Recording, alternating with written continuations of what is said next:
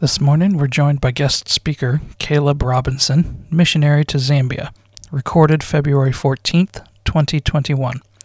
For more information about our church, visit our website, svbcfamily.com, or find us on all things social at svbcfamily. Well, again, I want to welcome you this morning, in particular those who are uh, joining us uh, via live stream. We'll let you know that uh, we're grateful that you've uh, chosen to meet with us this morning here at Shenandoah Valley Baptist Church. And then I'm introducing um, Caleb Robinson and his family and all who are going over to Zambia, Africa. Now, what's really neat, uh, um, just in talking to them, this is my first time to meet them, but uh, we had a lot, uh, have a lot in common, and all the fact that we're Ohioans and all from there, that's a good thing, Buckeyes and such. But uh, Caleb's wife, Abby, is actually from my hometown. They're in Toledo and all, and uh, lived on the same end of town that I did. You know, when I asked her where she lived, she told me, I thought, oh my goodness, I had a good friend that lived there and know exactly where you're at and everything. So, and then she told me that um, her father had a number of good friends at my home church, Liberty Baptist Church, there in Toledo. So I'm thinking, man, how how often do paths like that cross? and such. But um, uh, Caleb, if you'll come up here and um, if you want to introduce Abby or however you like to do that, you feel welcome to. But um, take time and share with us your, your plan, your vision, and all the message God's given you this morning. Okay, come on up. All right. Thank you so much for letting us come. I appreciate that. That is my wife, Abby. You can go ahead and stand. So that's my wife, Abby. And then we have a. A son, and his name is Oliver. He's in the nursery. And then we have a daughter as well. Her name is Rosalie, and she's in the nursery. And yes, we do have old-fashioned names. Everybody's like, why in the world did you guys choose old names for your kids? Well, we like them. So, and we, we decided also we wanted some kids' names that were different. And so everybody remembers our kids. Um, hopefully not for their issues, but there we go. All right, that a little better right there? Okay, just a little too close. So I want to update you a little bit in regards to Zambia, Africa. The video that we have, we are working currently on a new video. It will have some updates in it. I was just in Zambia two weeks ago, and while there, I was able to pick up my paperwork, which allows me to work in the country as a missionary. Um, so, because of that, I have a religious work visa, which allows me to walk in the country at any time. COVID restrictions do not matter on those visas. So, praise the Lord, I was able to take care of that last year when COVID first started to hit. We went ahead and processed the paperwork right away, and good thing we did because there were some complications after the fact. My paperwork went through just no problem, but I know some other people that have, have struggled. Um, a lot of missionaries on deputation right now are not able to get back into their countries or able to go to their prospective countries because of COVID restrictions. And a lot of times, unless you have paperwork allowing you into the country, they're not going to let you in just for any reason whatsoever. So praise the Lord, God took care of that last year, and we're, we are there. We're done with that. Um, I spent, uh, it's almost been seven months now in the country of Zambia through my several trips. This was my fifth trip to Zambia. And so, because of that, God's opened up a lot of opportunities, a lot of doors. That village that you saw where I was talking about that needed a pastor uh, that asked us to come and start a church in that village they have a church now, um, and they are meeting. So praise the Lord for that. The people there are growing. Um, there's a good work started there, um, and it's a guy that I helped to train actually when I was there on one of my last trips. He has gone up there to take over that work. So praise the Lord for that. Continue to pray for him. His name is Pastor Katai. Now the guy that was translating for me, if you remember in that video, that guy that was translating, and then also he was standing in the one picture, if you remember. See, it's it's it's remembrance, right? you look at the picture. There was a picture of me standing next to a Zambian guy, and he was he was also a translator for me. That guy is named Pastor Frazier. Pray for him. He is uh, pastoring the other church up there at that lake ministry called Ndole Bay Baptist Church. Right now, he's doing a Bible study in another village just over from there, and they are prospectively going to be starting a church there here soon. Um, pray for leadership. They just need they need help. They're going to need a lot of foundation, a lot of grounding an average Zambian um, is knowledgeable of church. They have an understanding of religion. But that being said, they will be at church on Sunday and they'll be at the witch doctor's hut on Monday. And you'll be like, why? Because they have such rooted faith in animistic beliefs. And it's very hard for them to understand that they don't need those things anymore. And so that's been one of our biggest challenges is really trying to help them understand that the power comes from Jesus Christ alone. The powers of Satan are limited and they're not good, right? So we're excited about that. This last trip, I was able to work with a missionary, and uh, we're excited to partner with him. His name is Damon Metachera, and it is Hope Zambia International. I saw you guys had uh, Hope Appalachia, and I was talking to the pastor about that. That's a really neat ministry, which is this here. Um, and hope, that's what we're going over there for. That's what you guys are trying to do here, right? We're trying to provide the hope that comes through Jesus Christ alone. And so, because of that ministry, um, that entity in Zambia is a recognized entity within the government. And so, it gives us a lot of power in the community there. Um, right now, we have audience with the chiefs. Um, basically, a chief would be like, um, I'm trying to think the best way of saying it would be similar to mayors of cities. They they would have that same kind of power. They have jurisdiction over the entire city or their kingdom, their chiefdom, and then they have a series of men underneath them that are in charge of each individual village. Well, right now we have a chief that we're working with in a specific kingdom. Um, there is a church that is started there called Chimbekezo, which means hope, in uh, Nyanja or Chichewa, which is the language there.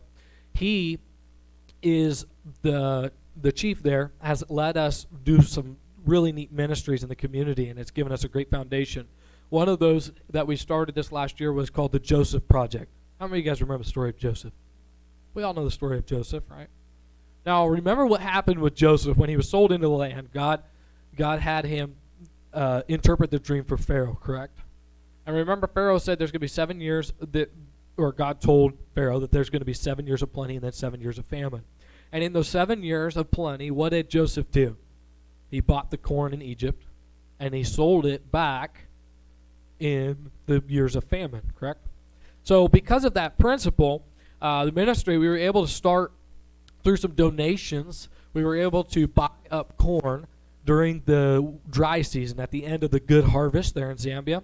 And then we've been able to sell it back to the Zambians at this time of year and you'd be like, why are you selling it? Because it helps to empower the people. If you just give it away, it, it can create conflicts of interest. So we're selling it back, but we're selling it back at the same price that they sold it to us at. And so because of that, we are the cheapest in the entire area. And so the people there are coming from all over to buy corn from Chimbekezo. So now the church is on the map. because we're having a really good impact in the community. People are like, wait, how are these people doing this? They're excited. Now they're like, oh, what's this church? What are they doing? What are they teaching? They're interested to learn more about the God, the God that we serve. And we're providing hope. And so that's the that's the whole point of that project. We have several other projects that we're starting up as well. Uh, Lord willing, we are going to be starting a radio ministry. That will be starting once I get over there. Uh, hopefully by the spring or first part of spring, late uh, winter next year, we're going to be in Zambia. Um, and once we get there, we're going to start working on the radio ministry. We have some connections already in place, uh, some of the government paperwork and such that we have to do, and we're excited about that. Every village in Zambia has a radio. Not everybody has a TV. so that's the ministry that we can use. And so we're excited about those opportunities. But it's an it's an exciting ministry. We're excited to see what God's going to do, um, and we're excited to see what happens. We're also going to be starting a new church plant, Lord willing, when I get over there as well. Uh, it's in the Bible study phase right now. It is called Hope Chipata, which is the main city in that eastern province of Zambia, the largest city in that province, and there is not a solid Bible believing church in that town. None. But there are several Muslim mosques tons of Jehovah's Witnesses, and tons of Seventh day Adventists. And they're doing their part. They're getting their doctrines out there, but there's nobody else teaching. The Bible says, Mine eye affecteth mine heart. You may be like, Why in the world did you go to Zambia, Africa? Because I went to Zambia, Africa, and I saw a need. But not only did I see a need, God laid that need on my heart. And that's why we're going there. You know, we can go a lot of places, but if it's not through the power of God, it doesn't matter. If you have your Bibles, Go with me to Jude. and I want to look at it. We're going to look at just a short passage of scripture today. I promise not to keep you too long. It's Valentine's Day, right? So we don't want to. We know maybe some of you guys have date night tonight. but Jude, chapter uh, 1, which there's only one chapter in it, for some reason I am not getting there. There we go. My Bible, the binding came out of it today. So forgive me. It's starting to fall apart. I'm going to try to get it redone. But Jude chapter 1, verse number 22, it says here, And some, and of some, have compassion, making a difference. And so I want to look at this idea of compassion. You have several different ministries that this church is doing, and, and I explained to you some of the ministries that we're doing in Zambia. And all those things are for one thing because we have compassion. Not because somebody may be poor or somebody may be needy, but because we know that the root cause for that compassion is the gospel of Jesus Christ. It is about reaching somebody for God's glory and honor. It's about seeing lives changed for the glory of God. And that's the whole point of it. But it says, and if some have compassion, note that last part there, making a difference. You know, we have a lost and dying world, and we have a country that is in need of something to change. I mean, it's 2020 has not been the nicest year to anybody, has it? We've had quite the tumultuous year. But I think that it has helped us in some ways in the fact that maybe it opens our eyes. It's opened mine into the need of reaching those around us. And so that's what we're looking for. If we if we'll go to the Lord in prayer, and then I'm going to have you turn to Luke chapter 10. Let's go to the Lord in prayer. Heavenly Father, we thank you for this day. We thank you for the opportunity to gather and just hear from your word. Lord, I pray that you just be honored and glorified in all that's said and done today, that you would speak through us through your word. In Jesus' name I pray. Amen. Turn with me to Luke chapter 10. Luke chapter number 10. And this is a very common passage of Scripture. You've all have heard this story many times. Luke chapter 10, verse number 25. We're going to read the whole passage here. and uh, I, I, really, it's interesting. We're going to start 25 just to get the backstory. It says, And behold, a certain lawyer stood up and tempted him, saying, Master, what shall I do to inherit eternal life? So he already kind of knew what God was going to say, and he's like, Hey, what do I need to do to get this? And he said unto him, What is written in the law? How readest thou? I love how Jesus, every time anybody asked him a question, he always answered with a question you know, usually that doesn't work in real life, right? For us, it doesn't for me. Sometimes it just ends up becomes a circle of questions. But it says in verse 27, and he answering said, Thou shalt love the Lord thy God with all thine heart, and with all thy soul, with all thy strength, and with all thy mind, and thy neighbor as thyself. And he said unto him, Thou hast answered right. This do, and thou shalt live. So he's saying, You nailed it. You just need to work on that. And he says in verse 29, But he willing to justify himself say, said unto Jesus, And who is my neighbor? And it's interesting, you know, that then Jesus goes into this parable. We live in a society in America where we're used to neighbors, right? We have subdivisions, or we call them neighborhoods, right? We have neighbors everywhere. Where I live in Ohio, um, most of the people in our community don't live in a neighborhood their nearest neighbor can be a mile away. it's it's we live in a very rural community, and so neighbors sometimes can be. We can we can justify ourselves in a lot of ways in this passage, just like this guy saying. He's like, "Well, who is my neighbor?" He's thinking, "Is the guy down the street really my neighbor?" Jesus goes on in the story. It says in verse 30, and Jesus answering said, A certain man went down from Jerusalem to Jericho, and fell among thieves, which stripped him of his raiment, and wounded him, and departed, leaving him half dead. And by chance there came down a certain priest that way, and when he saw him, he passed by on the other side. And likewise a Levite, when he was at the place, came and looked on him, and passed by on the other side. But a certain Samaritan, as he journeyed, came where he was, and when he saw him, he had compassion on him, and went to him and bound up his wounds, pouring in oil and wine, and set him upon his own beast, and brought him to an inn, and took care of him. And on the morrow, when he departed, he took out two pence and gave them to the host, and said unto him, Take care of him, and whatsoever thou spendest more, When I come again, I will repay thee. Which now of these three thinkest thou was neighbor unto him that fell among the thieves? And he said, He that showed mercy on him. Then said Jesus unto him, Go and do thou likewise. And he said, Who was the one who was the neighbor to this man? And, Je- and the guy the guy answers the question himself. The person that had mercy on him. Today I just want to look at some simple points in regards to compassion, in regards to having mercy on those around us. I want to look at some obstacles that we face every single day when it comes to those, and maybe what we should do in order to counteract that. And my first point is the obstacle of self isolation. I believe that this has been the biggest issue of 2020.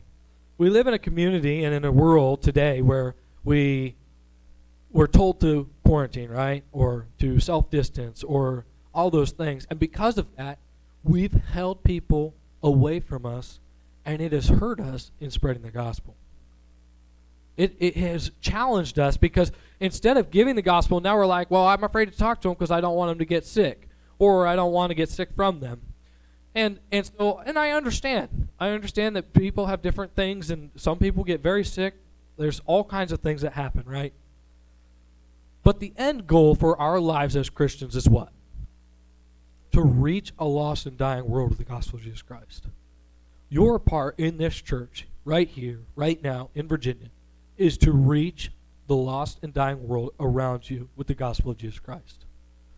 My part is for me to go to Zambia, Africa, and reach a lost and dying world for the gospel of Jesus Christ. We all have a part in this. The Great Commission wasn't given just to the missionaries or the pastors. The Great Commission was given to every single Christian that's sitting in the pew today or that's listening to the broadcast today. Every single Christian has a part to do something for the cause of Christ. But it's easy for us to draw away and to say it's somebody else's responsibility. If you look at that story, what happens in that story?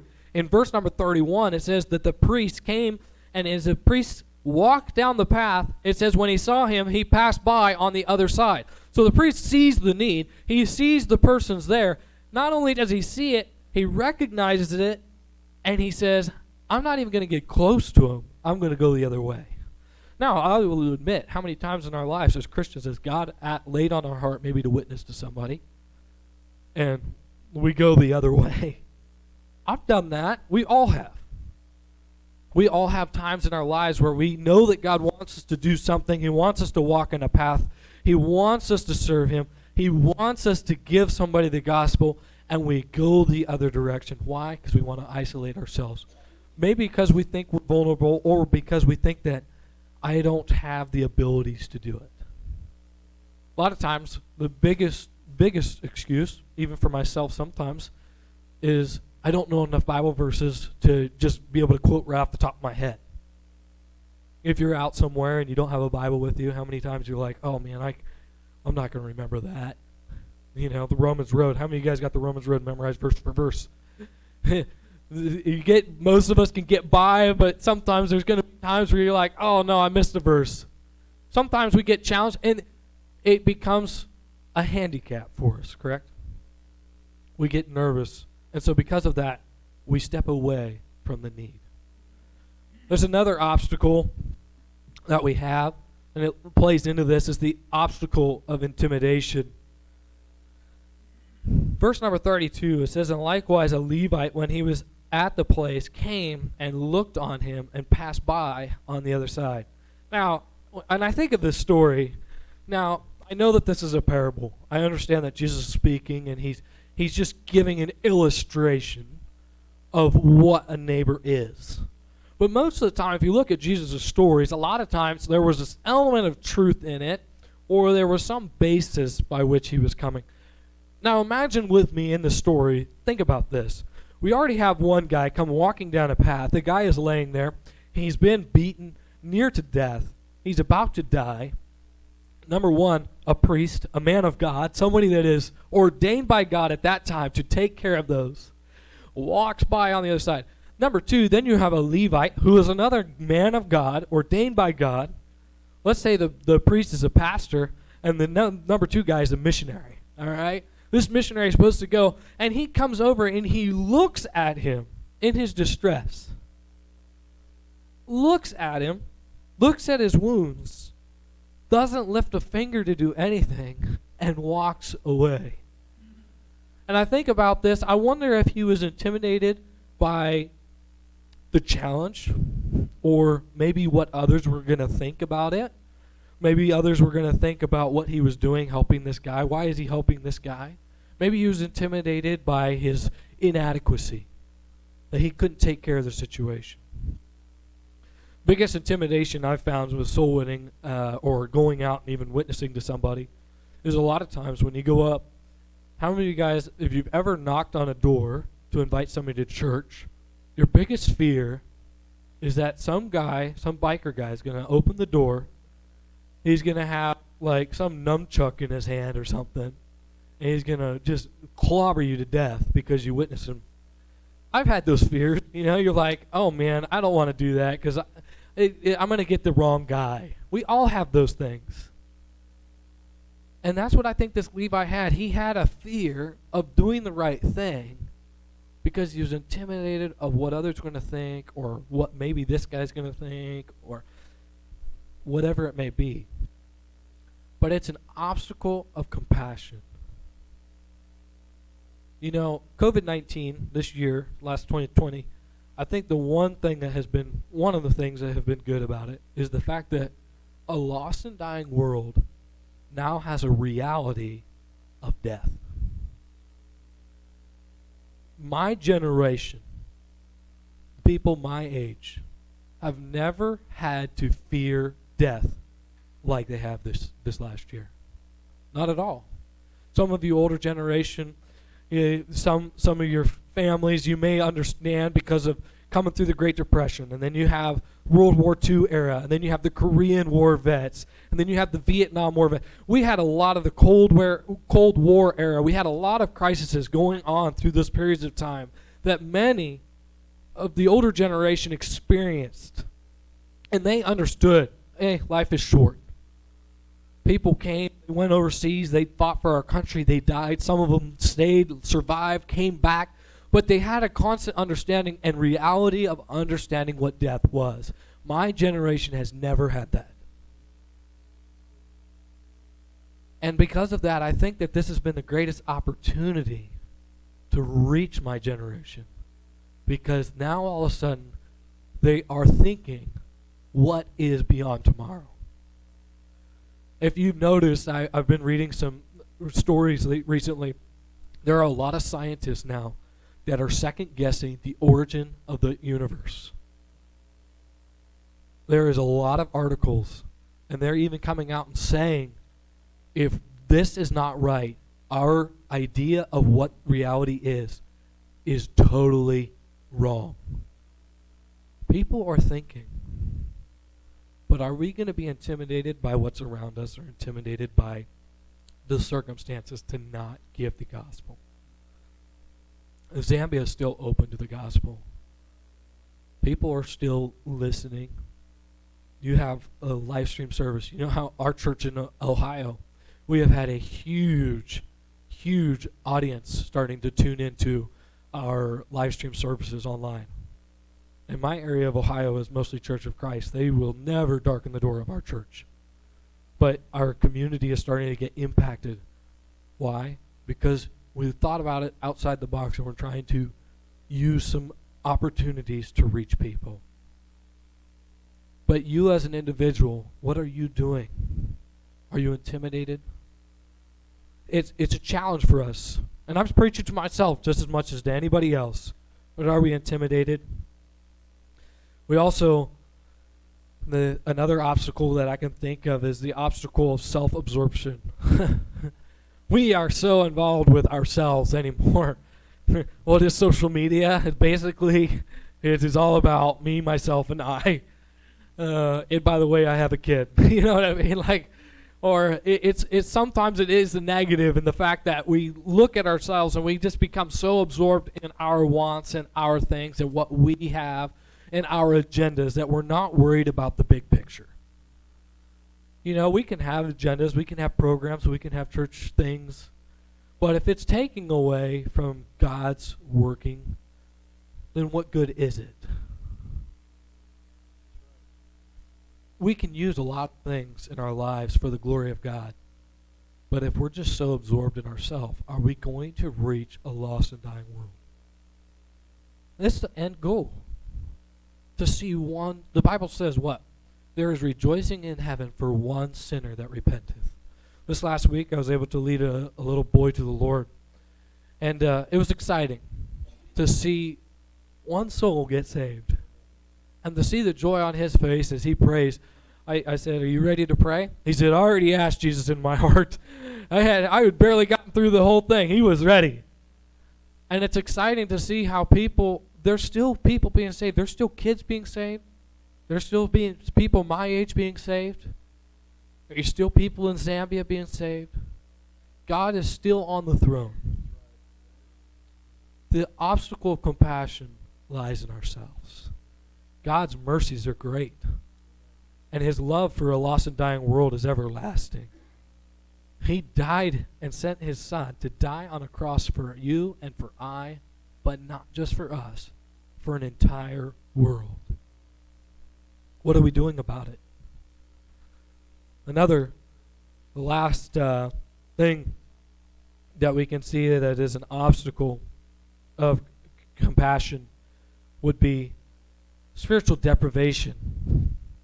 We a lot of times we don't feed the spirit. Uh, how many of you guys have ever heard the old illustration about there's two dogs? There's a white dog. We've all heard that illustration, right? And because of that, we know what happens, right? Whoever wins is whoever was fed the most. In our society, in America today, I believe that too often we've been feeding the flesh. We've been taking care of this, but we're not taking care of the spiritual needs. And because of that, we're lacking that foundation in order to reach people. What are we going to do about that? Are we going to just cater to the things around us and not worry about the spiritual things that are there? When I, as a Christian in my own life, when I do not take care of my spiritual life, it seems like every time God ends up putting somebody in my life that He wants me to witness to.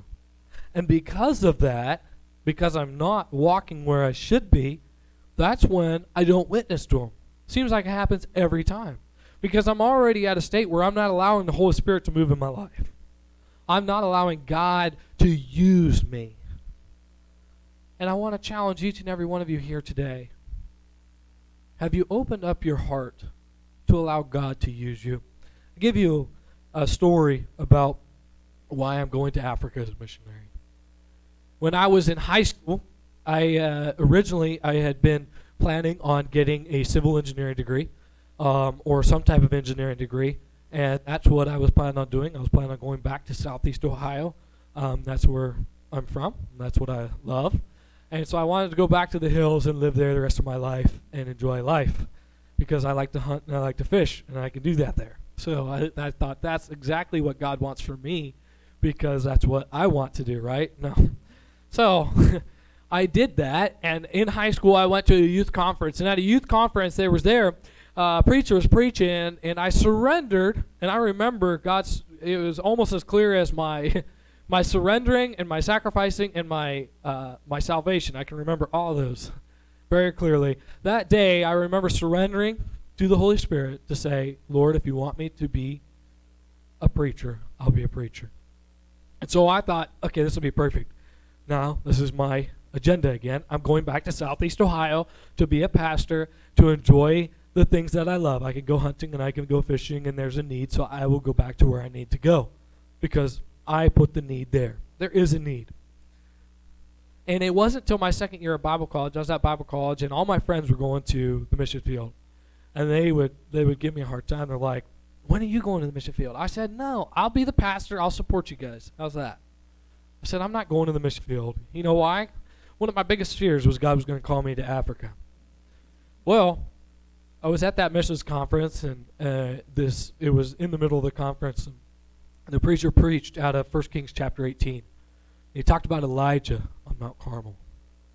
And we all know the story about Elijah on Mount Carmel and how he built an altar, right?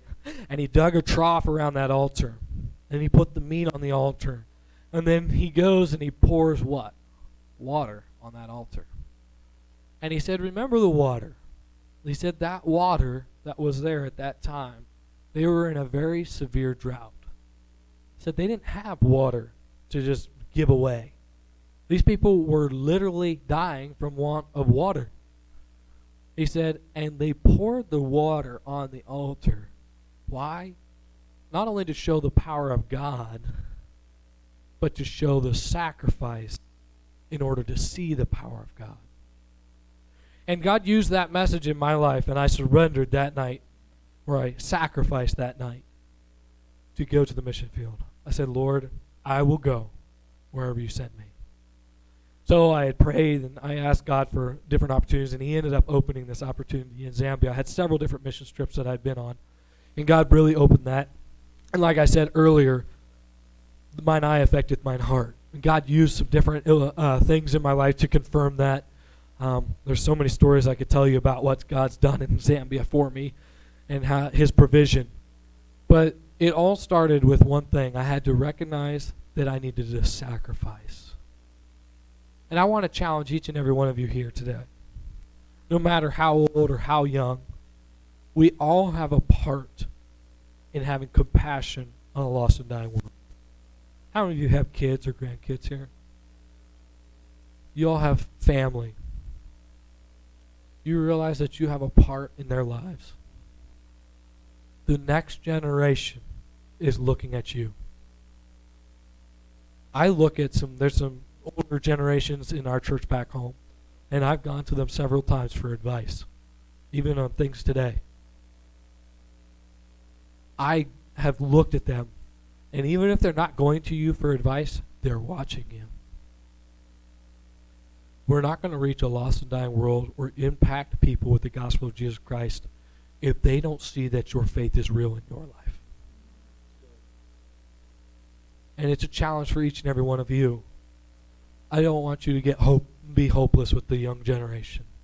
I go a lot of places and a lot of people are just like, oh, that young generation, they're just a bunch of no goods. Well, I'm one of them, and we're coming out of it. It's not all lost. The cause is not over. What are you going to do? Are you going to be stumbled by these obstacles in our Christian life? And they're very real things. I understand that it's not easy. And you may be like, well, my kids have seen my faults and my failures. I've seen my parents' faults and my failures, and I'm still going to the mission field. It's when they see that you rise up again. The Bible says a just man falls seven times, yet riseth up again. If we just stay on the ground and just give up, we're never going to see people reached. But God wants to do something great in America. He wants to do something great across this world. And until we go home, whether it be by death or the rapture, there's no cause to quit. Are we going to have compassion on a lost and dying world? Are you, as an individual, going to have compassion?